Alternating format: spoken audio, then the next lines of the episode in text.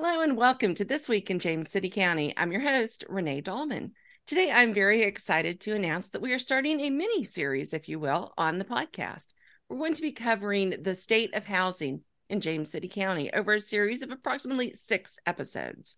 We're very fortunate here in the county to have an incredible staff in our housing office, and they're going to help us work through this complex topic. Today, we have joining us Keith Denny. Keith is the housing manager for the county, and Lauren Tolley. Lauren is the housing supervisor. Welcome. Thanks, Renee. Thank you, Renee. Glad to have you both with us. So let's get started. What is the purpose of doing this mini-series? Well, the purpose of the series is to educate citizens about what the housing office does, who we serve, why we do it, and the reasons that we do it. Okay. I know that we have a lot of episodes ahead of us. What sorts of topics are we expecting to cover? The topics that will be covered include homelessness services, specifically emergency shelter, rapid rehousing and prevention programs that we have, our housing choice voucher programs. We'll be discussing fair housing, what safe, decent, affordable housing means, and what tenants' rights are included. A session on aging in place, which will include housing rehabilitation, revitalization, and accessibility. And then our housing resource navigation program for our first-time home buyers and the employer-assisted homeownership in James City County. Okay, lots of topics, lots of great stuff to explore. So let's go ahead and get started. Homelessness. I think it's important that we're all working off of the same definition. So how does your office define homelessness? For our program purposes, we assist those experiencing homelessness who meet HUD's definition of either literally homeless, at imminent risk of homelessness, or fleeing domestic violence. Literally homeless is defined as having a primary nighttime residence that is a public or private place not meant for human habitation, or living in a publicly or privately operated shelter designated to provide temporary living arrangements, including congregate shelters, transitional housing, and hotels or motels paid for by a charitable organization or by federal, state, and local government programs, or exiting an institution where they have resided for 90 days or less and residing in an emergency shelter or place not meant for human habitation immediately before entering the institution. At imminent risk is defined as the residents will be lost within 14 days of the date of application to the program, and that no subsequent residence has been identified and the individual or family lacks the resources or support networks needed to obtain other permanent housing. And they are expected to continue in such status for an extended period due to special needs or barriers. Fleeing or attempting to flee domestic violence is generally the result of an individual or family leaving their home to escape harm or injury to themselves or their family, and therefore may find themselves in a potential homeless situation. Okay, so 4 main tiers. Okay, so now that we have that under our belts a little, let's get into the wording, because I know that housing or that homelessness is a very sensitive topic and words matter. How does your office address folks who are experiencing homelessness in your office? So what we do is we focus on the person as a whole and not their appearance, situation, or circumstances. And we call it being person-centered. Okay. It's about respecting the individual regardless of their situation. And some of the terms that we use to differentiate and become person-centered and encourage that language is somebody who is experiencing homelessness or unshelteredness versus a homeless person. We also refer to the people that we serve as our neighbors because they truly are our neighbors. They're right here in James City County with us. And we use terms like precariously housed versus couch surfing, and imminent risk versus doubled up. We try to respect the individual and meet them where they are at. Absolutely. So what causes people to experience homelessness typically? Well, that is difficult to answer. There's a variety of circumstances that can result in an individual or a family becoming homeless. many of these situations that any of us could find ourselves in through no fault of our own could include job loss, a business closing, a family crisis, an injury, or a health situation that affects employment.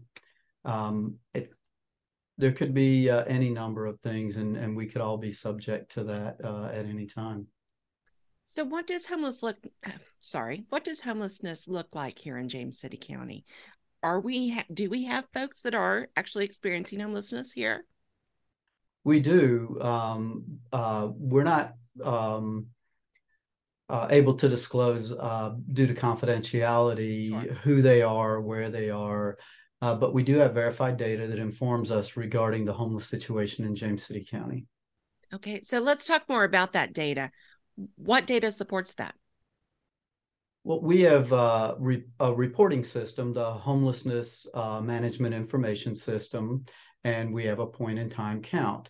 The Homelessness Management Information System, commonly referred to as HMIS, is a system that collects demographic data across the state and provides specific information all the way down to the city or the county level. So we can get information specific to James City County.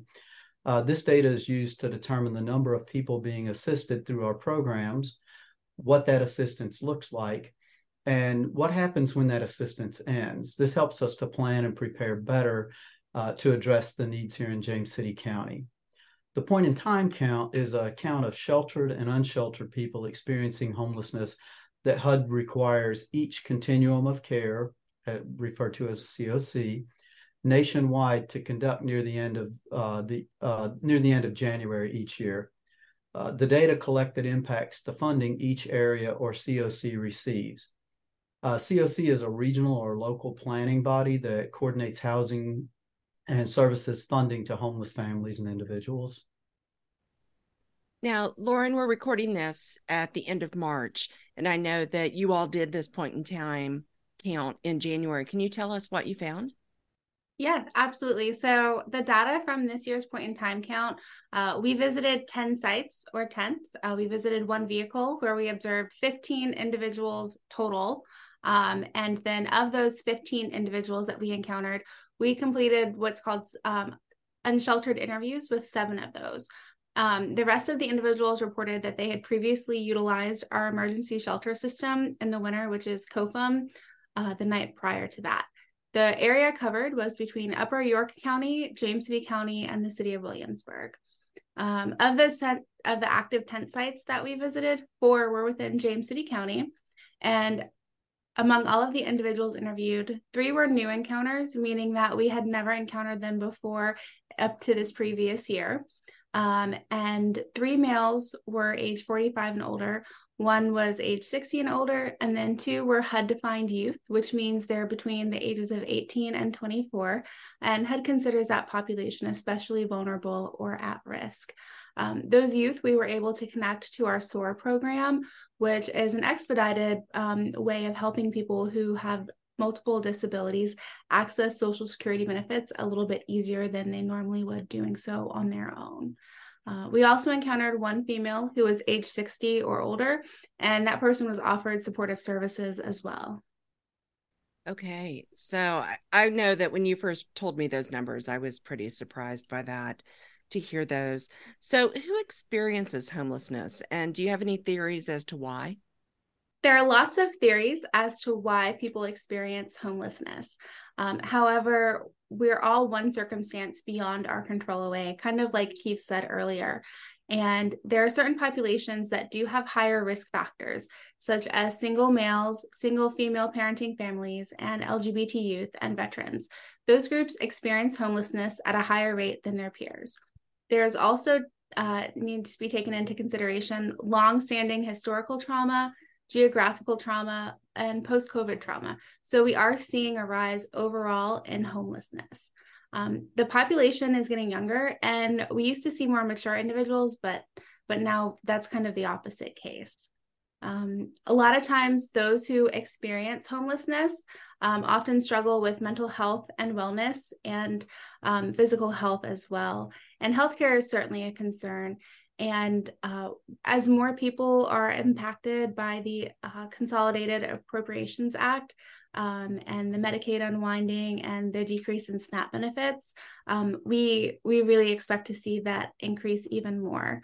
We really believe that there is the importance in encouraging fiscal responsibility, and that right now there tends to be a lack of general education and knowledge about this.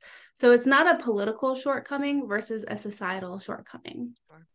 Is there anything particularly unique about homelessness here in James City County?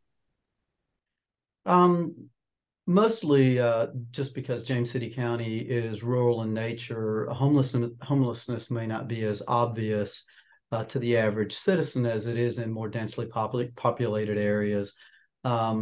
There is homelessness here, and it's becoming more common across the country in cities and counties, largely because the cost of housing has increased and the inventory has decreased. Less housing available to the lower income families, less that they can afford. So what is being done to help with this complex issue? Well, again, because we do have a rural area and folks are spread out. There's a lot of places for homeless citizens to reside. We have several outreach efforts that we employ to try to reach out to them. One of those includes our program coordinator, Lindsay Lopez. She visits places that are often open, allowing those experiencing homelessness to come in out of the cold or heat, specifically the library and the rec center. We also engage with community partners, including James City County Police Department. Because being homeless is not a crime, our police officers are not focused on arresting the homeless, but they're instrumental in helping us identify those in need and then directing them to us for resources, including housing assistance. We also have several voucher programs that we use to assist those experiencing homelessness. We have vouchers for homeless veterans, those with disabilities.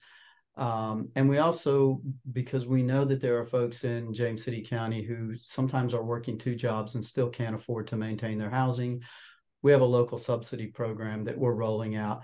It will be discussed in another podcast session, but it's because we do realize the need, we have a lot of things that we've put into place to try to address that need. Okay. Now, I'm very intrigued by the library. It's not something that I normally would think, you know. Tell us a little bit more about what Lindsay is doing at the library, or why the library is even a location that you all are focusing services. Sure. So when you think about the library, librarians are the people who work at the library. And I think all of us can say that especially our librarians in James City County are the most welcoming, resourceful, knowledgeable, kind-hearted people. They have so many great things to share, so much good information to share, and they are truly very welcoming to anybody of any circumstance who walks through that door. And that translates to kind of how we operate here in our office. We really adhere to the principle in this book called The Librarian's Guide to Homelessness. And the idea is that we should treat anybody who is experiencing homelessness the way that librarians do, by providing welcoming and safe places with resources for anyone. All right. Well, I hate to go back to or go to this, but, you know, not all heroes wear capes, right? Isn't that what we've learned over the last several years? So how do we, at the end of the day, how do we get people into housing? Well, I guess the short answer would be teamwork. We build relationships around them. These relationships include local nonprofit housing and resource providers, our police officers, volunteers, and other agencies that can provide the resources needed to help those experiencing homelessness be successful. The process that we use, that we focus on, is what the state calls the Housing First approach, which simply put means that we focus on the housing needs of the individual or the family before we focus on what caused them to become homeless. Getting them to safe, decent, and affordable housing allows us and them to begin focusing on things like job stability, income, medical and health needs, so that they can continue, they can maintain their housing. Okay. Lauren, can you give us a little bit of an idea of what we can expect on the next episode of the podcast? Yeah, absolutely. So in the next episode, I want our listeners and our viewers to know that all hope is not lost. And in the next episode, we're going to be talking about emergency shelter, our rapid rehousing program, and then our prevention program as well to prevent people from experiencing homelessness. Okay. Well, we are so very fortunate to have you all here in our community helping folks that need help because, you know, things are hard and it's nice for folks to know where it is that they can go for help.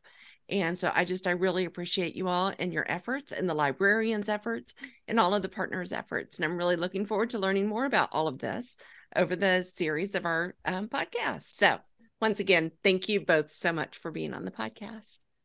Thank you. That wraps up this episode of This Week in James City County. Thank you so much for tuning in. As always, please be sure to subscribe to the podcast. That way you will be sure to never miss an episode. You can also go to a forum on our website. We're at jamescitycountyva.com. va.gov/podcast. And while there, you're going to find a form that you can give us show ideas, comments, critiques, questions. We would love to hear from you. So once again, thank you so much, and we will talk with you next time.